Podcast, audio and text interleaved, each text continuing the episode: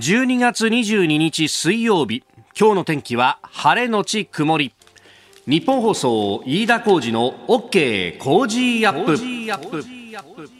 朝6時を過ぎました。おはようございます。ニッポン放送アナウンサーの飯田浩司です。おはようございます。ニッポン放送アナウンサーの新行市佳です。日本放送飯田浩二の OK コージーアップ。この後8時まで生放送ですあのここのところというかですね、えー、番組の中でというかこのオープニングで、えー、うちの各家電が大反乱を起こしているという話をしたと思うんですけど、次々調子が悪くなって。いやそうなんですよ、ね、今年本当にね2021年は、まあ、あのうちの家電にとって節目の年で もうあのエアコンがダメになりでさらに給湯器がおかしくなり、うん、で洗濯機からはおかしな音がして カカカカカカカカカっていう音がしだしてですねこれ多分あのあそこの洗濯機の底にある羽がこうちゃんとこう歯車に噛んでない音らしいんですけど。うんうんうんうんで、さらに、こう、トイレも、あるいは、こう、風呂も、みたいなね。えー、話になってきてですね、これ大変になってきてるんですけど、はい、で、それもあってですね、いろいろ家電量販店に行ってですね、まあ行っては店員さんとこう雑談をして、こういろいろ聞くっていうのがあるんですけど、はい、まああの、なんというかですね、風が吹けばおケアが儲かるの反対で、いろんなことが影響して物が入ってこなくなるっていうのがあるんだなと。えー、今日紙面見ててもですね、あの、先ほど上柳さんも話題にされてましたが、えー、マックのポテトが、ねえ、ねえ、えー、M と L サイズが、あこの後24日から30日までの7日間、はい、全国の店舗で休止をすると。で、まあ、あの、世界的な物流網が逼迫しているということ、などなどが原因ということなんですけど、で、ここで一つね、原因になってるのが、コンテナの話で、はい、おここまで来たかっていうのはですね、いや、家電量販店でも、コンテナっていう単語をやたらと聞いたんですよ。あ、そうですか。そう。で家電だとね、やっぱ半導体の不足っていうのがいろいろこうあると言われるじゃないですか。すねはい、まあ、半導体がなくなったら、それはしょうがないよねっていう話なんですけど、いやいやいや、飯田さんと。半導体もあるんですよと。で、あの、物はできてるんですよと。で、それが工場に積んであるんですよと。ところが、今、コンテナが全く手に入らなくてですね、っていう。もうしょうがないんで、えー、物が運べないんですよっていう。もう、まあ、なんというか、ラストワンマイルというかね、最後の最後、そこが問題になるのかっていうような、でもこのコンテナの問題っていうのは結構いろんなところで深刻になってるところがあって、いや、あの、家電の話もそうだし、このマックのポテトの話もそうだし、いろんなものが運べなくなるっていうのが日本にとっては大問題になってくるんだなと。いや、ちょっとね、ちらっと小耳に挟んだ話があって、まあ今年結構ね、あの、いろんな方面で、えー、こう、各国とですね、自衛隊演習をやったじゃないですか。はい、だから演習をやるにしたって、それはあの、その場でね、えー、すぐ近くにこう、演習場があって、そこに運んでいけるんだったらいいんだけど、うん、まあ、例えばその、離島の防衛の訓練なんていうと、やっぱそこはあの、物を運んでいかないといけないと。そうですよね。ね。うん、えー、で、今年はあの、例えば陸上自衛隊演習って大きな大きな演習をですね、もう久方ぶりにやって、だそれだって、あの、南西諸島に向けて荷物を運ぶなんていう訓練をね、実際にやったりなんかしてましたけども、あのー、その辺とか、いろんなこう演習に際して、じゃあ物をどうやって運ぶのかっていうのが、具体的にこう、問題になってきたりなんかして、やっぱそこでも、こう、コンテナの手配。で、コンテナが手配できるのはいいんだけど、これだけもう周りでも逼迫してくると、手配できたコンテナの値段が上がってくるっていう。ああ、なるほど。これがですね、あのーコストにも関わってくるし、あと、あの、公の機関の場合は予算との相談になってくるから、本来運べるものが運べなくなるみたいなことが起こりうるというですね、こういろんなところにあの影響が出てくるんだなというね。えー、で、しかもそれも、あの、海外から物持ってくんだったらわかるんだけど、国内でそうやって物を動かすっていうのも、やっぱり影響が出てきていると。えー、いろんなところへの影響が出てきているのは、これ、あの、年明け、どう変わってくるのかっていうのがね、えー、今後問題になってきますが、まあ、その辺もね、えー、わかるというような、えー、ニュースがいろいろと入ってきております。えー、だからね、あの、中流費の増額なんていうのも、そういうところもあるだろうというようなね、まあ、えー、ところも、まあ、伝え聞いたりなんかもいたします。あなたの声を届けますリスナーズオピニオン。この OK 工事アップはリスナーのあなた、コメンテーター、私、田新業アナウンサー、番組スタッフみんなで作り上げるニュース番組です。えぜひメールやツイッターでご参加ください。今朝のコメンテーターは数量政策学者の高橋洋一さん。6時半過ぎからご登場です。えー、まずは高橋さんまさに専門の、えー、データ、あるいは統計というところ、国交省のデータ書き換え問題について伺ってまいります。えー、そして7時台取り上げるニュース、月例経済報告、臨時国会閉会、武蔵野市の住民投票条例案否決、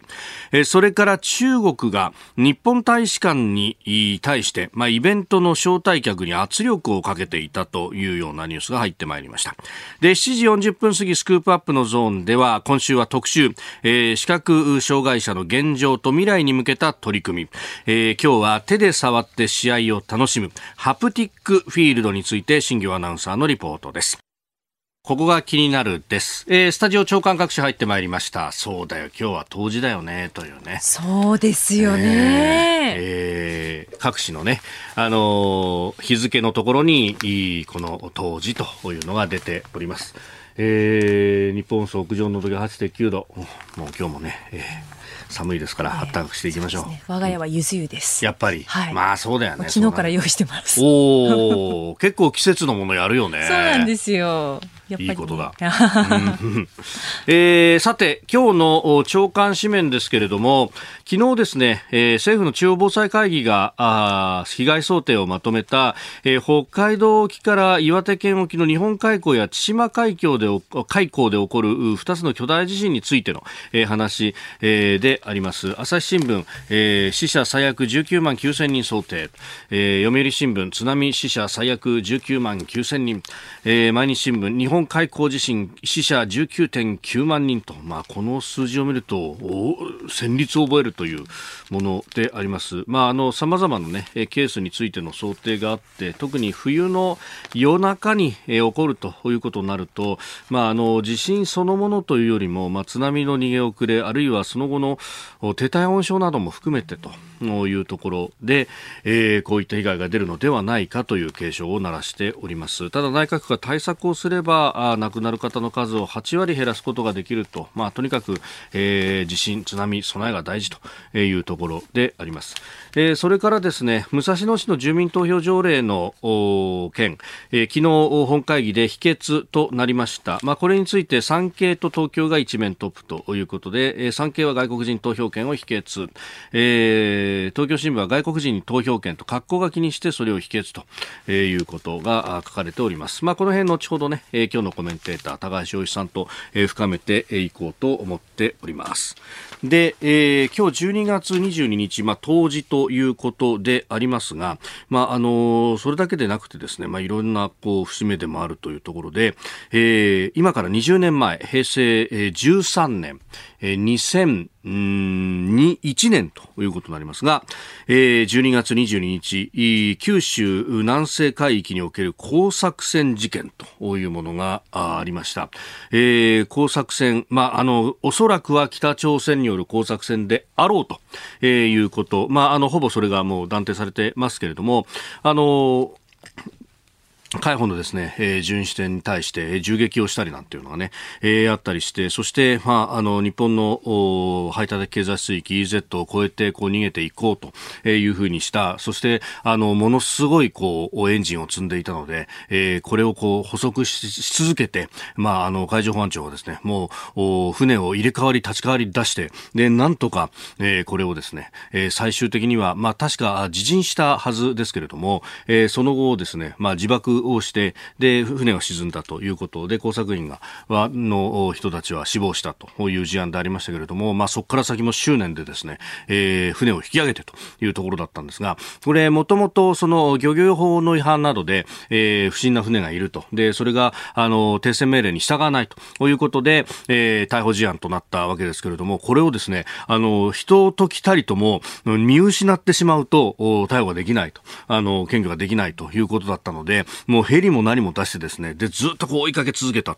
ということがあったということを、あの当時事案に当たった海保の方々にね、伺ったことがあります。で、あの、排他的経済水域内では、もちろんあの日本の主権が、法施行ができるんですが、これが公の海、航海にまで出ていってしまうと、なかなかそれが、あの、で、さらに、えー、そこから先に、えー、他国にまで逃げ込んでしまうと、できないというようなことがあるので、もう航海上もずっと追いかけ続けなければいけないと。で、えー、あれですね、まあ、あの、あそこ東シナ海をずっとこう行くわけですよ。で、えー、そのままその先まで行くと中国の領土、領海に入ってしまうというところで、まあ、あの、なんとか日本の方執行がギリギリ叶うところで、えー、沈んだというような、えー、事案だったようであります。で、ちなみに、排他的経済水域から外に出て、公の海に出ても、日本が、えー、日本のこう領主権を行使できる領域内で起こったことに関しては、公の海であれば追跡することはできると。で、英法執行が可能だという、なんか、あの当時もこう国際法をこう駆使しながら実は、え現場を追いかけていたと。で、その不審船がですね、あれ、あの、引き上げるのも、ね、公の海と言いながら、確かですね、日中中間線の向こう側だったので、えー、じゃあ、あの、中国との間でどうするっていうので、まあ、これも体を張って、なんとか引き上げたと。で、その引き上げにかかる費用も、じゃあどこが負担するんだと、これは外務省事案じゃないだろう、みたいな話で、え、えー、で、まあ、警察の捜査ってことだと、みたいな、海保がやるのかどうなのかとか、いろいろこうあったらしいんですけれども、まあ、結果その辺もクリアして引き上げてきたと。で、その、不審船に関してはですね、えー、横浜の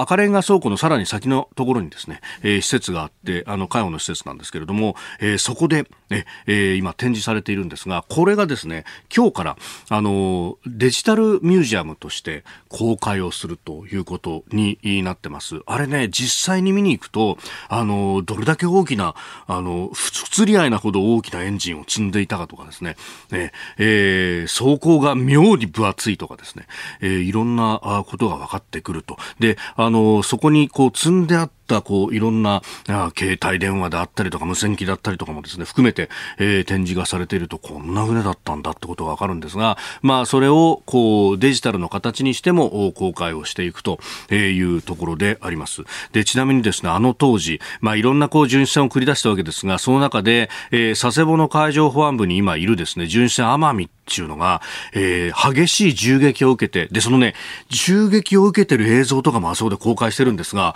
もう、あの、の環境ブリッジにまで、もう弾が飛んでくるっていうようなね、で、それをこう、我が方は放水で何とかしようとするっていうですね、ええー、いうような事案だったんですが、あの、実は、あこれは、えー、日付は書いてないのかな？海上保安庁のツイッターを見るとですね、えー、巡視艇船奄美と巡視艇琴桜が、えー、洋上の射撃訓練を実施したとあの20年経って未だに現役の船としてですね、で、当時の教訓を受け継ぎながら、えー、訓練に励んでいるという写真付きの、えー、画像が出ていたりなんかもすると。えー、そうなんですよ。結構ね、えー、海保現場で大事に大事に大事に船を使っているというところなんですが、えー、もう尖閣諸島もあるし、ね、えー、そして北方領土もあるしというところで、まあ日本、その排他的経済水域は世界で6番目に広いという国でもありますんで、えー、えー、ここにも予算をつけないとと、ね、えー、いうところも改めて思うニュースでありました。が気になるプラスです。この時間からコメンテーターの方々ご登場。今朝は数量政策学者高橋洋一さんです。おはようございます。おはようございます。よろしくお願いします。さあ、まずはですね、えー、国交省のデータ書き換え問題。あの、建設工事受注動態統計の数値が書き換わっていたと、まあ、朝日が1週間前スクープで出したというものでしたけれども、うん、高橋さん、これどうご覧になりますか？いや、もうこの数量政策学者ですからね、はい、データの基本がもしかインチキだと、うん。困っちゃいますね、私の仕事が。前提が崩れるってことになって、うん、ね、まあ、この建設受注あの建設工事の受注は私、あんまり使ってないんですけどね、ね。まあ、でもこれ、GDP の基礎資料ですからね、はい、あとの統計っていうのは、あの基幹統計って言って、まあ、あの統計法っていうので、ここ、これはもうきちっとやめなさいっていうのは、もう法律で決まってるのがあるんですよね。はい、それなのでね、ちょっとこれは、あの、うん、解散した人はですね、処分受けるはずなんですけど、ね、結構きつい処分だと思いますよ、これは。あうん、まあ、業者によって、その、まとめてある月にこう、ドンと出してくるみたいな、うん、ところがあったりして、まあ、例えば1月、2月、3月とあって、3月にドンと出してくる。うん、1月、2月想定の値をとりあえず置いておいて、うん、まあ、集計をして、で、3月はドーンとしたのが出てくると、まあ、1、2月をいじんなきゃいけないんだけれども、まあ、それをやらずに、結果、積み増しがあったみたいな話でした。あの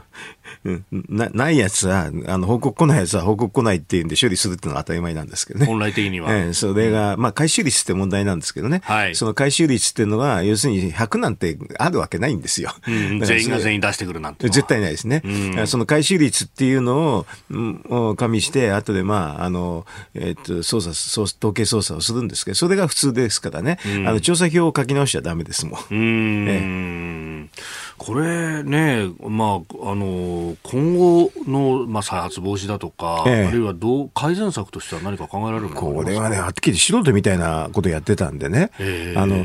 それで、どこの役所もそうなんですけど、統計ってね、すごく重要な学問なのに、大学で勉強しないですよ、勉強しました、あの井田さんは統計は。確かにね。覚えてないでしょ？覚えてない。えー、あのこれね、はい、数学が結構使うんで、みんな嫌がるってやらないんです。あのこれ、東大も一緒です。あえー、だからもう、はっきり言って全然分かってない人が役人たくさんなってるんですよ。でも普通はこれはゼータサイエンティストっつって、はい、まあ、結構呼吸といだし、あの専門職なんでね、まあやっぱ博士号ぐらい持ってる人がいないとダメだと思いますけどね。あえー、まあどうですか？あの諸外国だと専門の部署があったりとか。それは普通専門ですから、ものすごく専門家です。えー、日本ではね専門家でねあの総理府の統計局にはいるんですけどね各役所にはいないです。うんそれはちょっと数が足りなすぎる。っていうか、あの、まあ、学歴のない人が多すぎるって、そんな感じなんですよ、この分野ではね。大学出てると学歴あると思ってる人がいいんで、全然そうじゃないです。大学時代全然、あの、勉強できないぐらいな話なんでね。うん,、大学院、博士課程ぐらい。なるほど、ええ、そういう専門家を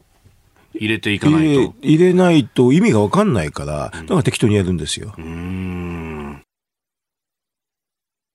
えー、7時台はですね、まあ、あの昨日国会閉幕、そして岸田総理会見ありましたんで、まあ、その辺の話もやるんですけれども、はい、えー、イエローさん40代会社員、横浜西区の方です。えー、昨日岸田総理がアベノマスクを廃棄する方針をおっしゃってましたが、うん、駅や病院などに置いといてもらえたら持っていく人がいて有効活用になるんじゃないかと思うんですけれどもね、えー、この時期ひどいマスク乾燥肌の私は不織布を直接当てるよりもガーゼを1枚当てた方がお肌に優しそうなんで、置いてあったら喜んで持っていくと思います。といただきました。希望者は入ってくれるから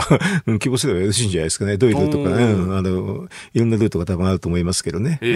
えー、まあ実際経由だったりとか、いろんな。そうですね。うん、まあねな、なんかこれ廃棄するのももったいないような気がしますよね。だからずっとあれでしょ、あの、ただでくれるっていうので、そのルートがよくわかんないから、あの、今発表になったばっかりなんでね。でもこれからは多分そういうふうなルートっていうのも、こういうふうに届、こういうふうにすればもらえますよっていうのはわかると思うんですけどね。うん。まあね、あの、廃棄するにしても年度末までは待つということだから、そ,、の間にもらえばと。ええ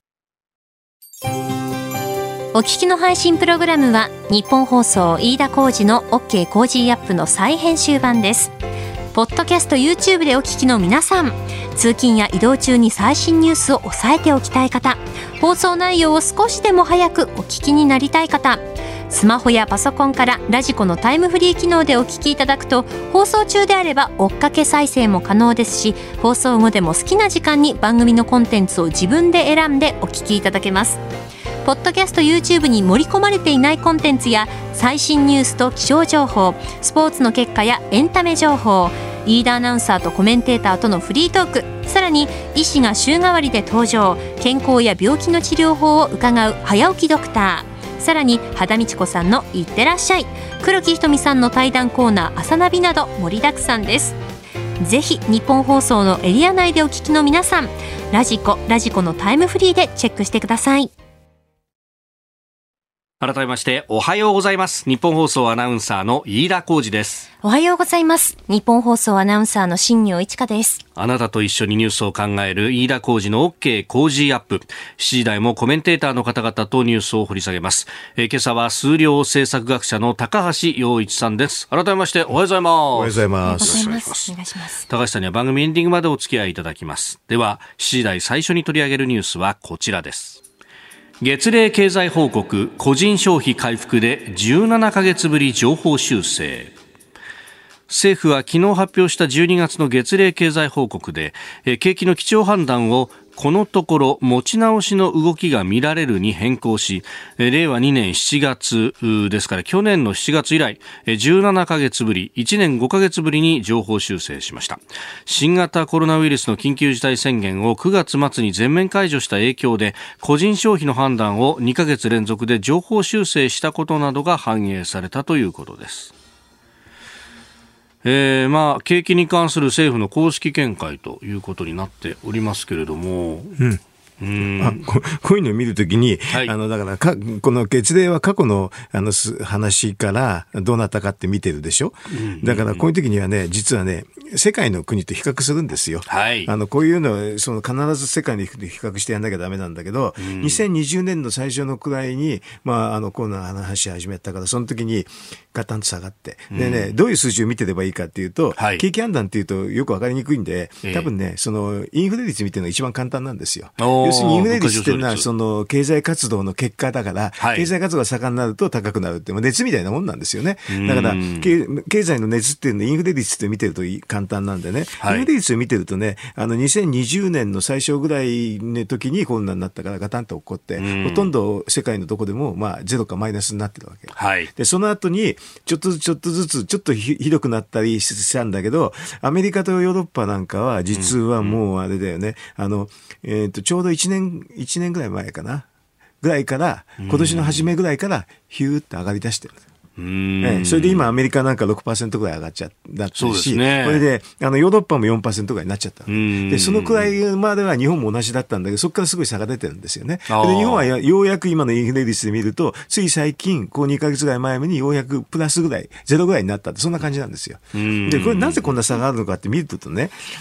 補正予算はすごくたくさん作ったんですよ、はい、安倍政権と菅政権で、これは世界のトップクラスだったんだけど、うんはい、これ執行しなかったっていうのは一番大きいと思います。あうん、3割近く執行しなかったんですね。これはね、やっぱり、そんだけ執行しないと、景気は上がらないですよね。はい、でそういうふうに執行率の差で、私は、まあ、海外との比較はしてます。要するに、今日ね、今年の初めぐらいからどんどんどんどん差がついちゃったっていうのは執行率の問題だ。あの要するに、景気対策の執行率の問題かなというふうに思ってますけどね。うん確かに、まあ、補正予算成立しましたけれども、あの、うん、まあ、予算書というかね、あの、フレームを見ると、ええ、前の年度の余剰の繰り越し、繰り入れが6兆以上あるっていう。あの、だから、なんか新しいように見えるんだけど、はい、前の年に予算組んだのを使わないで、それをそのまま同じふうに使ってるっていうのはすごく多いです。だから新規政策ってあんほとんどないんだよね。要するに前の使い残しをまた同じようにやってる、そんな感じ。でも本当はだからなんでこんな使い残しちゃうかったかっていうのが問題なんですよ。はい、私もちょっと理解不能でね、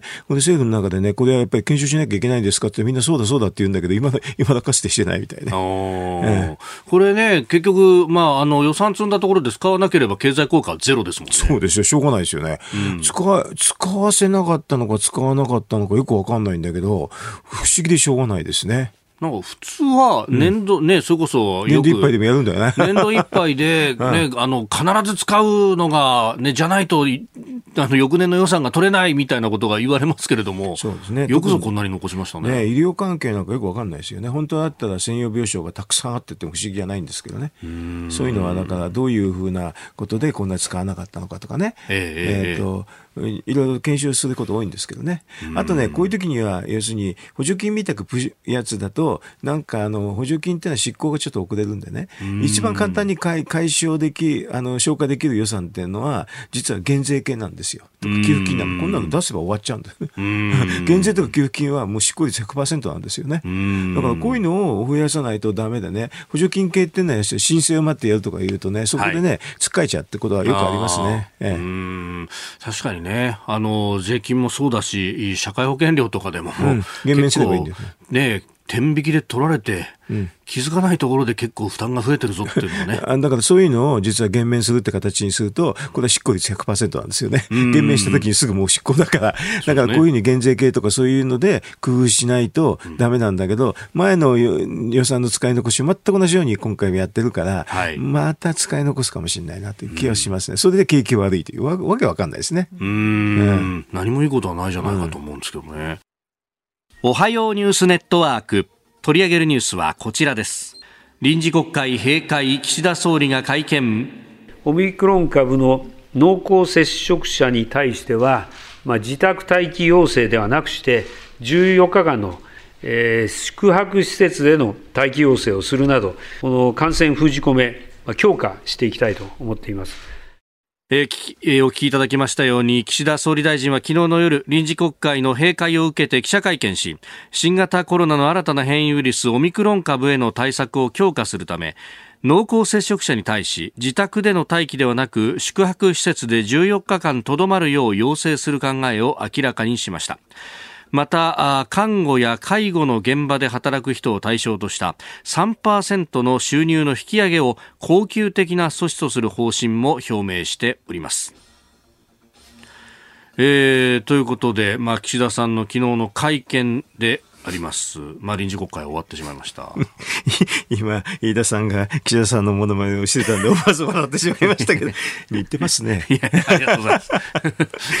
こういうところで、こう、いろいろこうネタをね、ね入れてね。仕込んどかないとと。いや、まあまあまあ。話し方があれだよね。あの、まあ、ゆっくりしてる。わかりやすいってわかりやすいけど、うん、あれだよね。強化とか、まあそういうね、しっかりとか、そういうの言葉が多い ですね。何、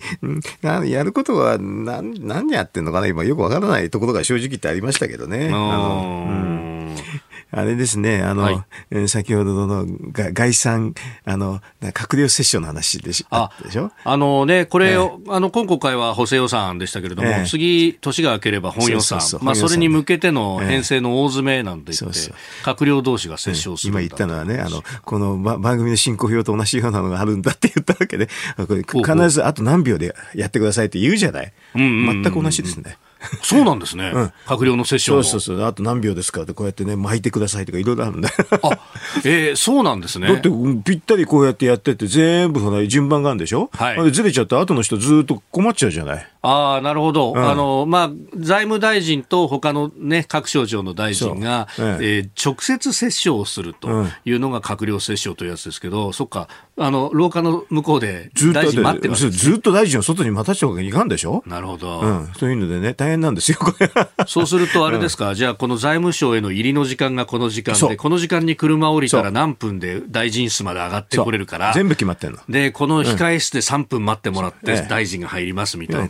こういう、こういう、こういうと一緒ですよ、あの、番組進行表と。番組の進行表と。うん、全く一緒。なるほど。うん、それがまあ1か月ぐらい前に決めてね、もうこうだよって言って、もうほとんど決まってるんですよ。だからもうね、1か月ぐらい前からね、財務管理省でやること少なく、何もなくてね。ああ、年末まで行けば、もう大体もう見えてきてると。ね、もう本当に11月に見えなかったのも大変なことになっちゃうって感じ。ずいぶん揉めてるねというか、手際が悪いねみたいな。手際が悪いねって罰食らうって感じ、そういう感じですよね。何やってんだ、まあ、まだ跳ねてんのかって言われてね。跳ねてるのか。そう、跳ねてるって言われてね。ああ、魚がこう 飛び跳ねるみたいに、まだ抵抗してるみたいなこと。まあだからね、今回この臨時国会もやったけど、はい、ちょっと盛り上がりがかけましたね。まあ今回この臨時国会、まあその補正予算、特に、うん、えー、18歳以下への10万円相当の給付。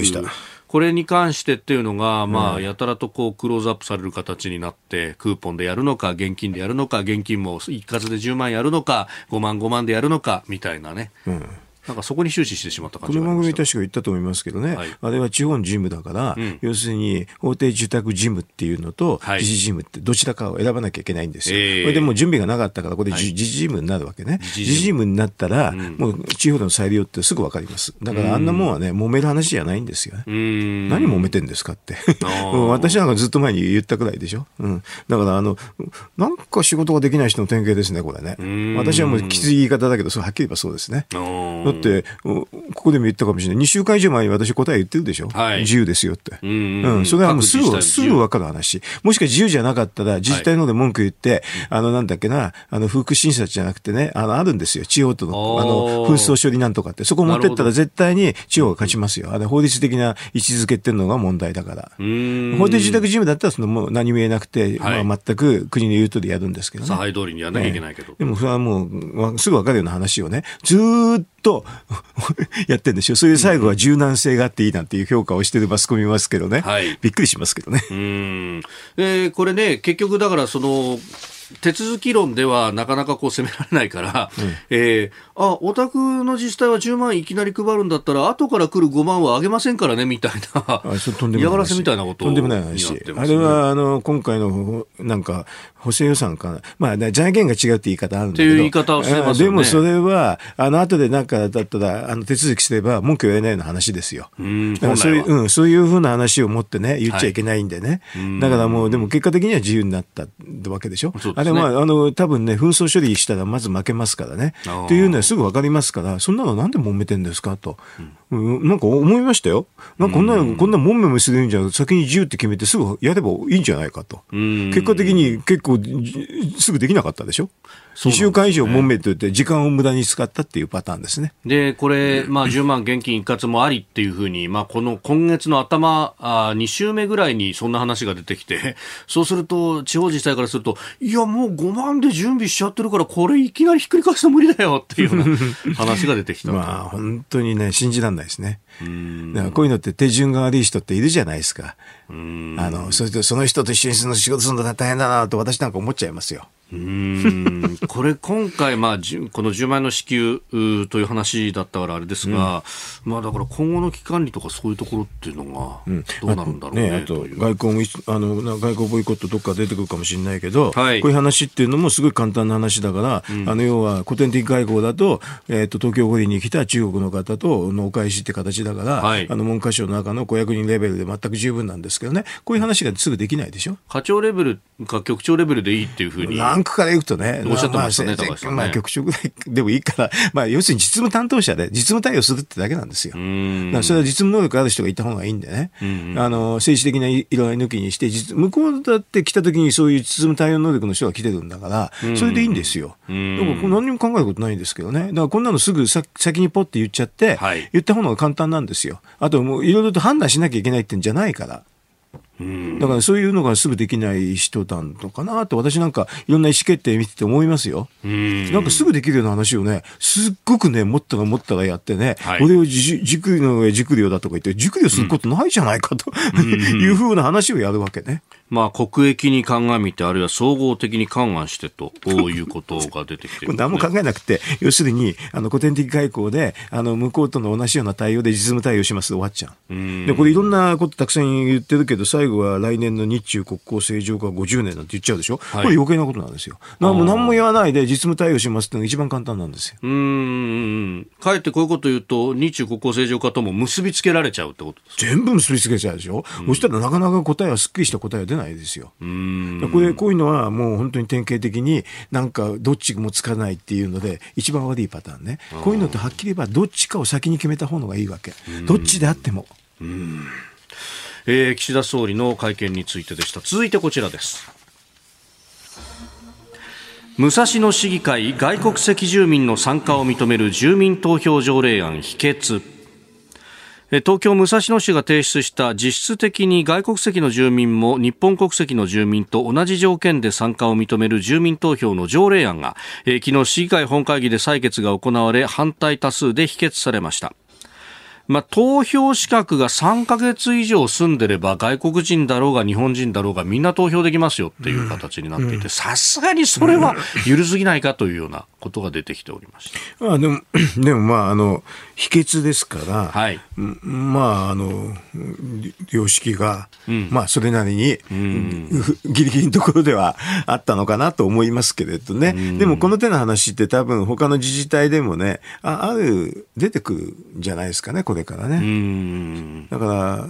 どこまで、はいえー、あれですよね。あの、もちろん、その、主権にかかる話っていうのは国の話だから、国のレベルでこういう話はないんですけどね。はい、ではないんだけど、地方自治体の話だと業務だと主権じゃないという、一応立て付けになるわけでね。はい、そうすると、その中ではどこまで認めていいのかっていう話が出てくるかもしれないですね。それぞれやっぱり地方自治体の、あの、地方の人もね、はい、よくあの見てね、今回の場合は、いや、あまりにもなんか拙速っていうかね、みんな知らないでやっちゃったっていうレベルでしょ、これはまずいですよね。うん、やっぱりみんなが知ってやらないと、うん、と思いますね。まあこれね、あの他の市などでも、まあ、外国人の外国籍の方々が投票できるというね、うん、住民投票の条例あるけれども、まあ、要件としては永住権があったりとか。えー、2年、3年とお住まいの方に限るよとかっていう、はい、まあ、あのいろんな条件はつけているところが多いわけですよね。ね。あとこういうの考えるときにね、うん、あのなんか主権の話がしにくいから、はい、あの形式的にしにくくてね、もちろんあの自衛隊基地があった時ある話ところがそういうのは別かもしれませんけどね、うん、形式いろいろと考えると相互主義っていうのをまず考えてね。うん、相互主義。相互主義。日本の方でどのくらい向こうで国に認められてられるかとかね。そういうのを加味してやった方のが実は簡単にあの拒否ができる案件が多いと私は思いますけどね、実質的な勝負主義っていう意味ね、人間の数とかそういうのを含めてね。はい、ね続いて教えてニュースキーワードです。中国日本大使館招待客に圧力北京の日本大使館が今月開催予定だった日中交流イベントをめぐって安倍元総理大臣の台湾有事発言の後中国当局が中国人の招待客に出席しないよう圧力をかけていたことが昨日明らかになりました。イベントは最終的に新型コロナウイルス対策を理由とする当局の要請で中止に追い込まれたということです。台湾有事は日本有事であって日米安保の有事であるという発言、えー、今月1日に台湾で開かれたシンポジウムで安倍元総理がオンライン演説の中で、うん。えー、おっしゃったことでありましたけれども、うん、もう、あの、これね、さ、さっきの相互主義の観点からちょっとコメントすればね、はい。えっ、とね、もしね、うん、中国が対抗措置したいんだったら、相互主義だったら、はい、前の胡錦涛にね、日本は軍国主義だとかそういうふうに言わせるっていうのが、まあ、相互主義なんですよ。ああ、なるほど、なるほど。前の国家主席なりとに。に言わせればね。まあ、それはそれだったらありかもしれない。司法主義の観点から見ればね。でも今回それじゃなくて違うことやっちゃったでしょ？こういうのエスカレーションってやつなんですよ。これ危険なんですよ。どんどんどんどん相互主義じゃなくなっていくでしょ？だから私はだから相互主義を中国の人もやったらよろしいとや。お互い様っていうんだったら一番わかりやすい話でしょ？まあ、ねお互い、そう、いろんな意見があるわけですよ。いろんな意見があって、それで日本がもしかこれに対して相互主義ってやることを言う、言う、で対抗しようとすればね、はい、あれですよね、要するになんか新型コロナウイルスで当局の要請で中心に追い込まれたって話でしょ、うんそのその要請を北京五輪にしろっていうやつなんだよね。うん、おー なるほど。うん。まあ、こういうふうに切り返しが簡単でしょ？相互主義っていうのは。えーうん、だから相互主義を覚えてるとね、実は議論強いんですよ。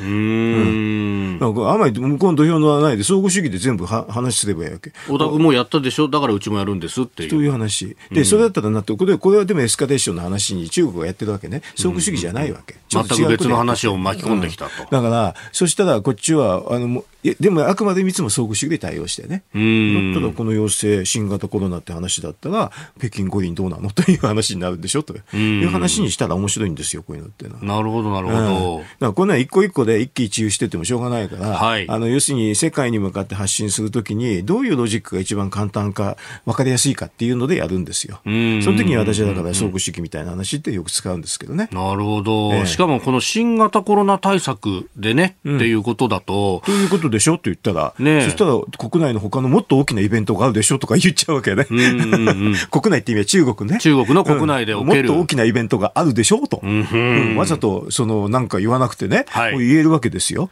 確かにそうですね。本当。それで、もうそういうふうなもっと大きなイベントがあるから、それに対しては実務実務者で対応しますって言ったっていう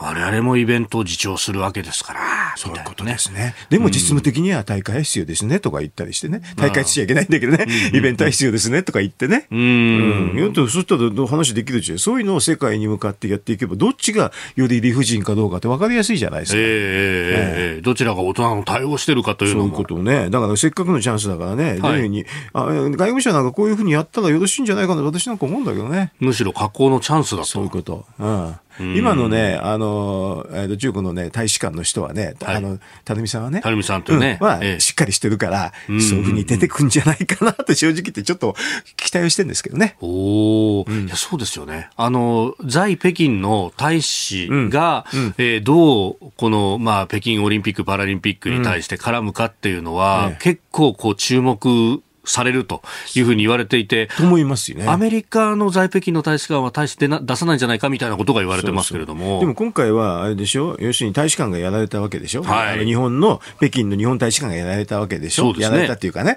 そしたらそれに対してお返しもしなきゃいけないでしょ？と私なんか思いますよ。うん。相互主義で。相互主義でお返しをしなきゃいけないんじゃないかなと思いますけどね。確かにコロナ。外交ってこういうもんですよね。うん。確かにコロナ心配ですから、ちょっとうちの大使出すわけにいかないですね。みたいなね。いろんなことできるるでしょ？うん、でも相互主義は絶対守ってなきゃいけないから、これでね、理不尽なエスカレートの試合みたいにすると、はい、あ、こいつは言ってることでやってることは違うなとか言われちゃうとダメなんですよね。ねで、まあ、日本がエスカレートさせたみたいな、また格好の口実になってしまう。なっちゃうからいけないから、だからいくつもでエスカレーションしないで相互主義で対応するっていう原則は守らなきゃいけないと私は思うんですけどね。でもいろいろとあのやってく、やってきてくれるから、はい、あの、カウンター打つのは結構楽なんだけど、なるほど。と思思いますよ、私は。うん、えー、中国日本大使館招待客に圧力強のキーワードでした。続いてここだけニューススクープアップです。この時間最後のニュースをスクープアップ。特集視覚障害者の現状と未来に向けた取り組み。手で触って試合を楽しむハプティックフィールド。日本放送ではあ今月、もうあさってですね、24日金曜日の正午から25日土曜日の正午まで、第47回ラジオチャリティミュージックソンの特別番組を24時間生放送でお送りします。す、えー、で、にチャリティキャンペーンは始まっておりまして、1月31日まで、ね、各種方法で募金を募っておりますので、まあそれについてはね、ホームページなどご覧いただければと思いますが、えー、この OK 工事アップでは、まあ放送前にですね、えー、今週1週間、視覚障害者の方を取り巻く現状、未来に向けた様々な取り組みをリポートしてまいります。えー、今朝は手で触ってサッカーの試合が楽しめるというハプティックフィールドについて新業アナウンサーのリポートで。はいこれまであの番組の中では何とかあのブラインドサッカーの取材をして、はい、その模様をリポートしてきたんですけれども。競技のね取材、ね、はい競技の取材、うん、つまりはそのアスリートの視点でのその、リポートが多かったんですけれども、今回は、そのブラインドサッカーを視覚に障害のある観客はこうどう楽しむのかといったところにフォーカスしてお届けしていきたいなと思ってまして、あの、今まではその大会に行ってみると、その、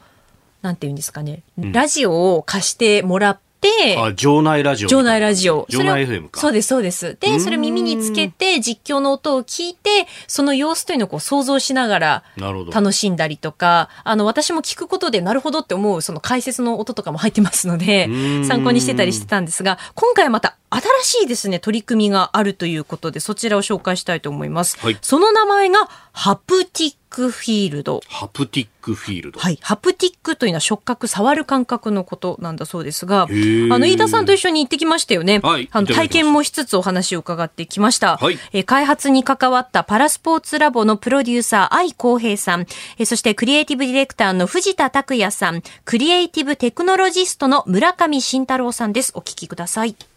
どういった仕組みなのか教えていただけますか？サッカーコートに、はい、えー、と2個カメラを置いてましてその2個のカメラでボールの位置をセンシングしています。でなんで2個置いてるかっていうとボールがその片方のカメラから隠れてしまっていてもセンシングできるようにしています。でブラインドサッカーって結構壁際で攻防したりして取れなくなったりするんですけれどもそれに対応するために2個カメラを置いてます。でセンシングしたボールの位置はこの座標軸みたいのが、はい、そうですね。XY 軸になってシステムに送られてきます。これってこのカメラ2台っていうのは、はい、縦軸横軸で設置してるわけではないって感じなんですね。結構俯瞰なんですねこれ見ると。はい。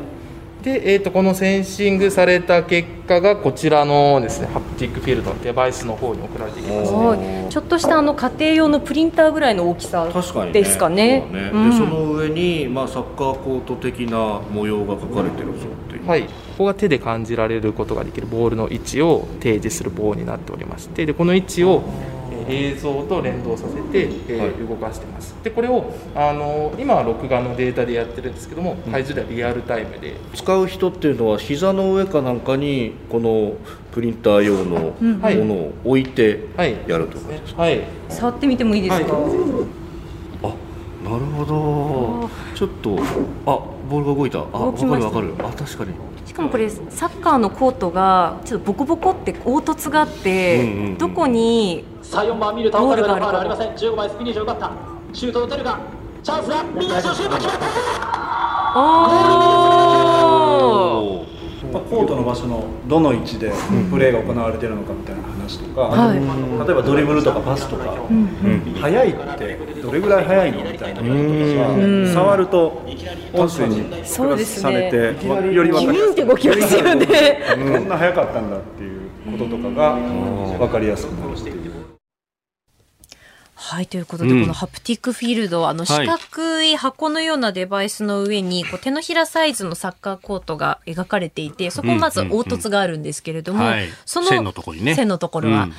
あの凹凸突起の突起がこう右へ左へこうボールに合わせてこう移動する動くようになっていて、今どこにボールがあるのかあとどれぐらいの速さでこうシュートを打ったのかというのが、触ってわかるという。かるとうん。で、これね、今、あの、ツイッターの公式に、えー、写真上げてます。我々体験しているところも上げてるんですけれども、はい、この、まあ、ある意味ね、えー、デバイスそのものはプリンター上の大きさなんですが、うんうん、そのちょうど真ん中のところに、どうだろう、手のひらぐらいのサイズで、でね、えー、まあ、コート、が、まあ、再現というか、されていて、だからこれ、あの、指先でボールを追う人もいれば、ベタっていうふうに手のひらを乗っけちゃって、で、あ、今、あの、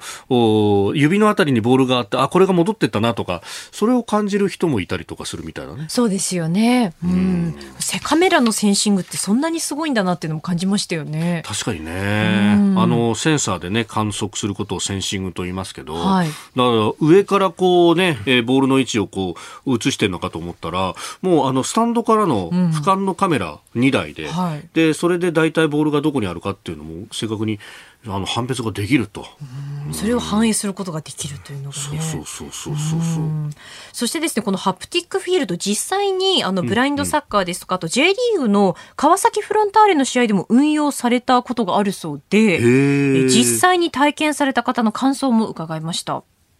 視覚障害の方にいろいろ体験いただいて、はい、競技経験がない方全くそのブレンドサッカーを知らない方から、うん、えっと、ちょっとサッカーに興味がある方そしてあのブレンドサッカーの選手にも実際に体験いただいていろいろなご意見をいただきながらあの大きさとかあのこの突起のまさにあの落とすの部分とかを突き詰めていって作り上げてきたっていう。実際体験された方々からどういった感想ありましたか？